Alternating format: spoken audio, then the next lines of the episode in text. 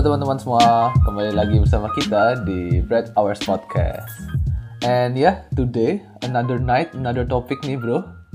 Apa nih bro yang mau kita omongin nih bro? halo, halo. Halo semua. Hari ini kita mau ngomongin tentang uncertainty ya. Alias ketidakpastian. Ketidakpastian ya, quarter life nih ya bro ya. Iya, apa pun sih. Oke, langsung mulai aja nih sebenarnya pengen tanya nih bro. Gue tuh pengen tanya dari dari dulu nih. Gue tuh Oh, pengen, oke, pengen tanya oke. gue, yang pengen tanya. Aduh, disalip ya barusan ya. Apa aja sih nih hal yang bikin merasa lu uncertain sekarang ini? Ya kalau uncertainty ini ya bro, kalau pertama denger sih pasti yang kepikiran langsung eh, tentang masa depan kali ya bro. Tentang future yang ya uncertain gitu kayak masih nggak ngerti gitu loh yang kita kerjain sekarang bakal lanjut terus sama sampai masa depan nggak? Atau eh, teman-teman yang kita sekarang punya itu bakal tetap temenan nggak sampai sampai seterusnya? Atau mungkin ada orang lain yang masuk ke hidup kita kayak ya eh, orang tua kah? Loh. keluarga kah? Kayak gitu kan semua juga ada dinamiknya berubah gitu loh. Kayak ya uncertainty di masa depan itu yang menurut aku ya ini agak abstrak cuman ya emang itu sih selalu kepikiran kalau tentang hal-hal kecilnya yang tadi aku sebutin yang lebih spesifik ya kayak gitu sih bro Nah, kalau mirip-mirip nggak sih kamu juga mirip-mirip sih.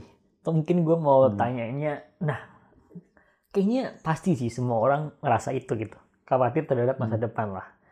Nah, kalau Hmm. kecil-kecilnya kayak beda-beda gitu kan. Hmm. Eh, kalau lu selama ini uncertainty itu mengganggu kehidupan lu sehari-hari atau enggak? Maksudnya kayak mengganggu pikiran lu atau enggak? Atau lu bisa cope with it? Gimana tuh? Sampai Oh. seberapa seberapa eh, gede pengaruhnya terhadap kehidupan lu sehari-hari gitu sih. Oke oke.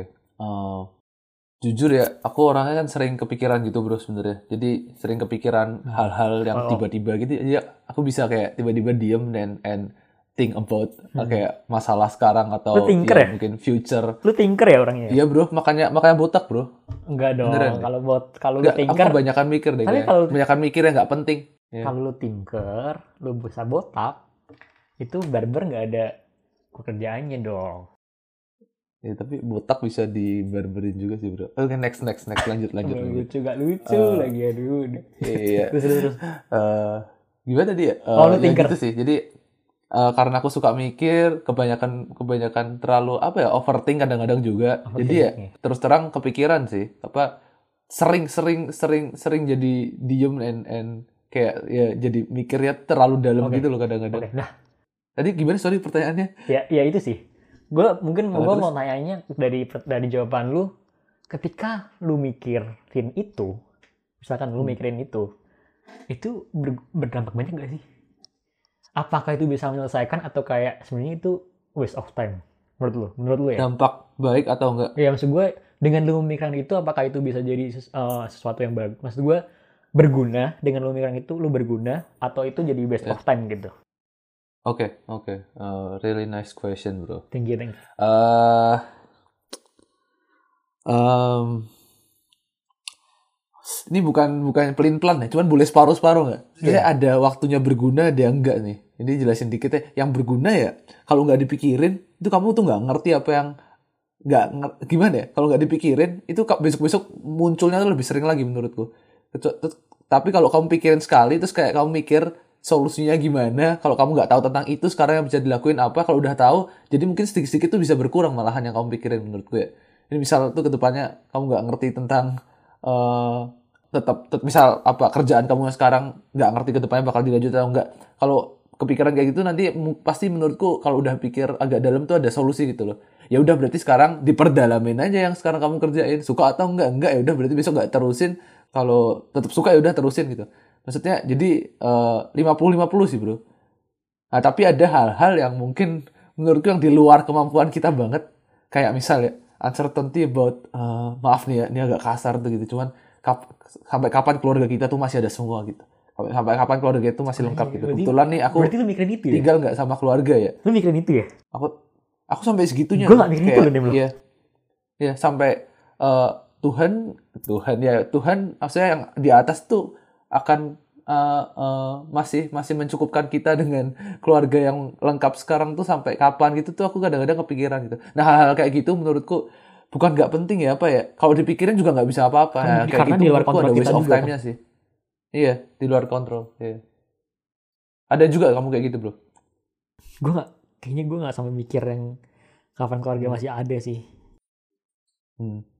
ya mostly tentang masa depan lah sama kayak yang tadi sebutin di awal cuman Hmm. mungkin kalau Hmm. tadi gue bisa narik garis besar dari yang ngucapin mungkin ya itu kalau uh, sesuatu masih dikontrol kita dengan kita mikirin kita tapi mungkin fokusnya bukan ke masalahnya kali ya fokusnya mungkin ke kita bisa ngelakuin apa untuk mengantisipasi Hmm. ke depannya jadi apa enggak eh, tapi gue tuh pernah keinget ada fakta gue gue nggak ada datanya deh gue inget cuman eh, jadi nih dari berapa persen? 70 persen atau 80 persen atau 90 persen dari yang kita khawatirkan saat ini. Jadi eh, ada penelitian gitu yang bilang ketika orang khawatir sekian persennya itu sebenarnya nggak akan tercapai nggak akan terjadi. Bahkan kalau ter- Iya, kalau iya, kalau, kayak kalau pernah. terjadi pun itu berapa persen lebih nggak berapa persen lebih nggak buruk dibandingkan apa yang dipikirkan gitu. Gue gue lupa Iya, di iya. datanya angkanya berapa persen. Iya. Cuman Iya. itu jadi satu framework berpikir gue sih misalkan gue mikir worst case nya yang jadi A gitu jadi sebenarnya di masa depan tuh most likely nggak terjadi seburuk yang gue pikirkan gitu gitu sih iya nggak itu sih Iya bro, yang- itu aku pernah denger sedikit juga Iya sih. kan? Tahu deh, iya iya iya. Karena kayak jadi conclusion dari dari si uh, speaker quotation itu tuh ngasih tahu kalau nggak ada gunanya mikirin apa pun yang belum terjadi sekarang karena most likely nggak bakal terjadi kan. Hmm. Pasti beda atau yang kamu bayangin sekarang eh, hasilnya nggak sama gitu. Entah lebih baik atau lebih buruk menurutku tuh masalah setelahnya kan. Tapi itu percuma kamu pikirin sekarang tuh juga tetap bakal nggak pasti dan nggak tahu juga kan ke depannya nanti kayak apa. Jadi ya benar kata kamu sih yang bisa dilakuin sekarang ya untuk karena kamu gini ya, kamu ada idealisme gak sih menurutku? Karena Hmm. kamu uncertain ya. Cuman kamu tuh ada sesuatu yang kamu pingin sebenarnya. Eh, apa best case scenario-nya tuh kamu ada di otak menurutku. Orang-orang tuh ada gitu loh. Kenapa uncertain? Soalnya kamu nggak ngerti ke depannya itu bisa tercapai atau enggak gitu. Hmm. Aku nggak tahu sampai 10 tahun lagi keluargaku masih ada atau enggak. Aku pinginnya masih ada. Kayak gitu loh. Hmm. Nah, nah kan nggak tahu kan. Hmm, ya ya tapi ini sekali lagi yang tadi contoh keluarga mah itu di luar kontrol kita jadi nggak bisa apa-apa. Cuman yang aspek-aspek lain yang bisa dilakuin sekarang ya itu sih yang bener kata kamu sih. Ketimbang mikirin ya udah fokus ke yang kamu kerjain. ya tapi kadang kadang eh, kita mikirkan itu itu membuat kita menjadi bikin planning gak sih ya itu mungkin salah 50% dari yang lu bilang berguna dan positif jadi kayak misalkan eh, lu eh, bingung dan khawatir karena ke depan lu ngapain itu belum ada kepastian. Jadi kayak lu planning oke berarti gua pada tahun ini gue mau ngapain aja ke tahun depan gue mau ngapain aja tahun depan lagi gue mau ngapain aja gitu. Kayaknya itu pasti berangkat dari pemikiran lu terkait hmm, masa depan lu dong ya sih? Iya, iya. agak abstrak sih sebenarnya. Ya cuma ngerti lah, ya, ya, ya benar sih bro. Eh kalau yang sekarang itu kamu ada contoh nggak? Maksudnya ya terus sekarang yang kamu usahain biar mungkin misal ada waktu di mana kepikiran gitu. Itu untuk mengalihkan, ya udah deh, udah cukup deh. Eh mau berhenti, oke aku mau move ke fokus sama eh, reality, mau ngelakuin apa gitu. Itu gimana, gimana, gimana kamu shift mindnya gitu bro? Oke, apa yang gue lakukan dalam mengatasi itu ya? Sebenarnya gue juga belum dalam posisi yang bisa sharing ke lu dan semua pendengar apa sih yang harus dilakuin supaya bisa mengatasi itu sih. Cuman mungkin yang gue lakuin, gue juga nggak selama, nggak selamanya bisa bebas dari anxiety tentang eh, ketidakpastian yang di depan. Cuman gue tuh, gue pernah denger dan gue mulai berpikir kayak dengan adanya ketidakpastian lu tuh jadi kalau gue ya gue jadi memilih untuk gue mem- berpegang pada apa yang pasti gitu maksud gue Alright. gini loh maksud gue gini eh, apalagi di tengah covid sekarang kan Hmm. Eh, beberapa periode yang lalu tuh ada keluarga dekat gue keluarga circle buan gue circle satu gue tuh yang eh, kena dampak dari covid juga gitu Hmm. Hmm. dan itu terjadi saat tiba-tiba banget gue kaget banget terus jadi di situ gue kayak ngerasa uh, banyak banget hal-hal di luar kendali kita yang bisa berubah secara cepat gitu. Misalkan Hmm. hari ini gue seneng nih, hari ini gue dapet kabar baik, kabar, kabar baik. Tiba-tiba besoknya gue dapet kabar buruk. Besoknya lagi gue dapet kabar baik lagi, besoknya dapet kabar buruk lagi. Iya. Dari situ gue mikirnya kayak, oh kan gini biasanya. Kalau gue dapet kabar baik berarti hari itu gue suka cita, hari itu gue seneng. Kalau kabar buruk berarti hari itu gue uh, emosinya turun gitu, gue drop Hmm. karena kabar buruk itu. Nah Iya. gue mikir gimana kalau gue me- menautkan feelings gue ini terhadap sesuatu yang lebih pasti gitu. Oke. Kalau di, di case gue, karena gue uh, Anak seorang- gereja. anak gereja, anak gereja sih, an- ya, seorang- karena gue percaya sama Tuhan, Hmm. karena gue uh, orang Kristen juga, jadi gue men- menurut gue yang pasti adalah firman Tuhan itu gitu. Jadi gue berpegang sama itu sih. Hmm. Jadi kayak uh, dengan adanya ketidakpastian ini malah membuat gue melakukan sesuatu yang benar sih menurut gue. Gue nggak jadi nggak nggak berpegang pada hal-hal yang lain yang nggak pasti, yang Asik, ya. dengan dengan gampang bisa digoyangkan gitu. Kayak lu lihat deh, Hmm. covid gara-gara covid ya. Misalkan orang punya bisnis segede apa, tiba-tiba gara-gara covid nih, airlines coba udah gedenya kayak begitu gila. Orang punya airlines juga uh, udah super proud. Selesai ya. ya. Nah, gara-gara covid selesai gila bener-bener jatuh jatuh ke bawah jatuh tuh gitu dan dan menurut gue ya sekarang lu mau me- memegang menautkan diri lu tuh pada apa kepada bisnis udah bisa digoyang kesehatan apalagi bisa digoyang Iya. Badan bisa Kesehatan. digoyang. em aduh bapak ini badan digoyang lagi Iya, iya. ah ya, badan bisa digoyang iya. ya kan gue lagi mikir apa lagi yang bisa digoyang yang ini Iman bisa digoyang. Nah, iman bisa digoyang. Nah, yang nggak bisa digoyang ya tadi itu kalau menurut gua sih gue berpegang sama eh, agama, bukan agama, eh, hubungan gua sama Tuhan karena eh, kebetulan gua seorang yang seorang Kristen gitu. Hmm. Kayak gitu sih kalau buat gua. Dan bukannya gua nggak, eh tapi kalau masalah yang tadi, jadi gua bukannya nggak memikirkan kayak masa depan gua, gua nggak mikirin apa yang harus gua lakuin gitu loh. Cuman gue nggak bener-bener 100% menautkan diri gue terhadap hal itu. Karena apa? Kalau misalkan gue udah planning nih, gue udah planning gue bakal A, B, C, D, E, gue bakal mencapai ini, ini, ini.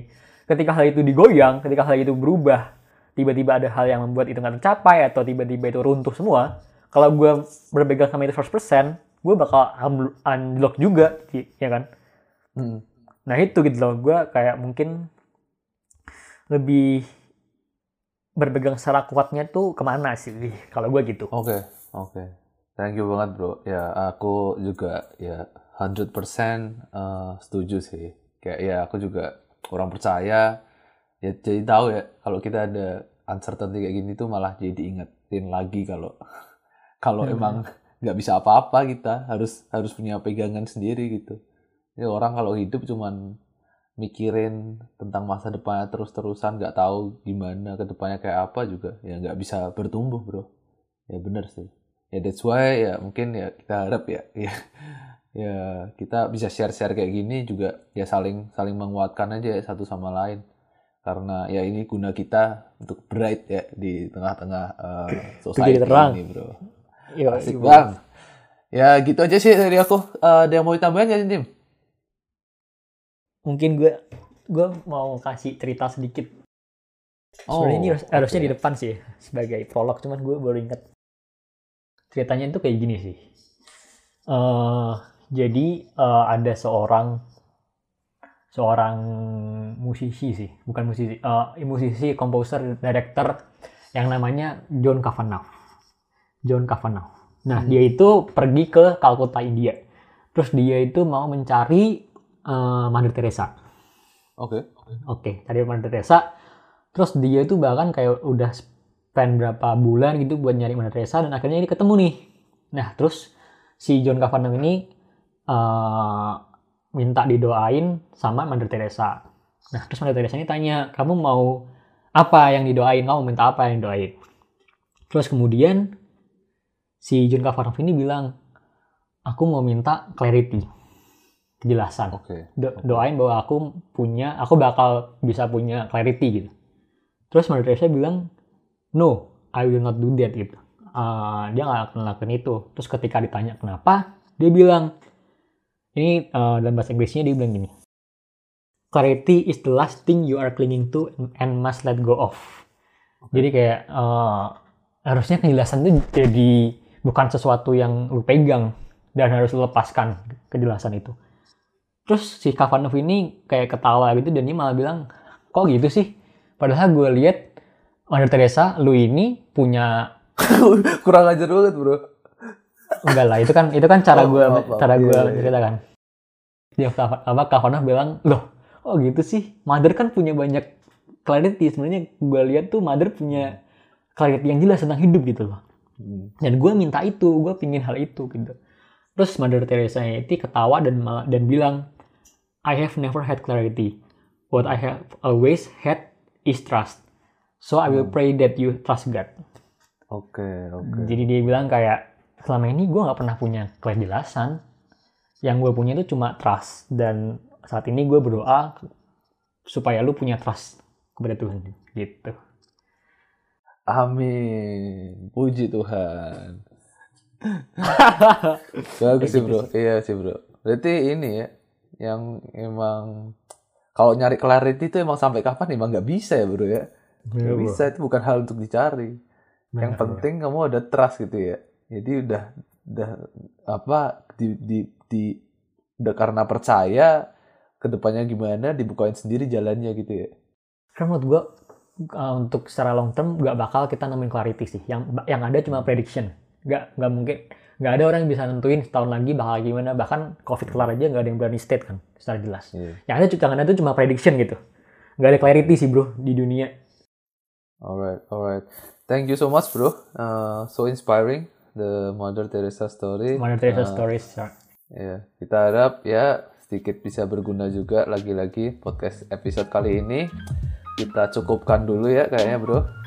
Oke oke. Selamat istirahat ya bro. Selamat istirahat semuanya and see you on the next episode. Bye bye. See you guys. with the brother who you know how we do. It's not for me to say.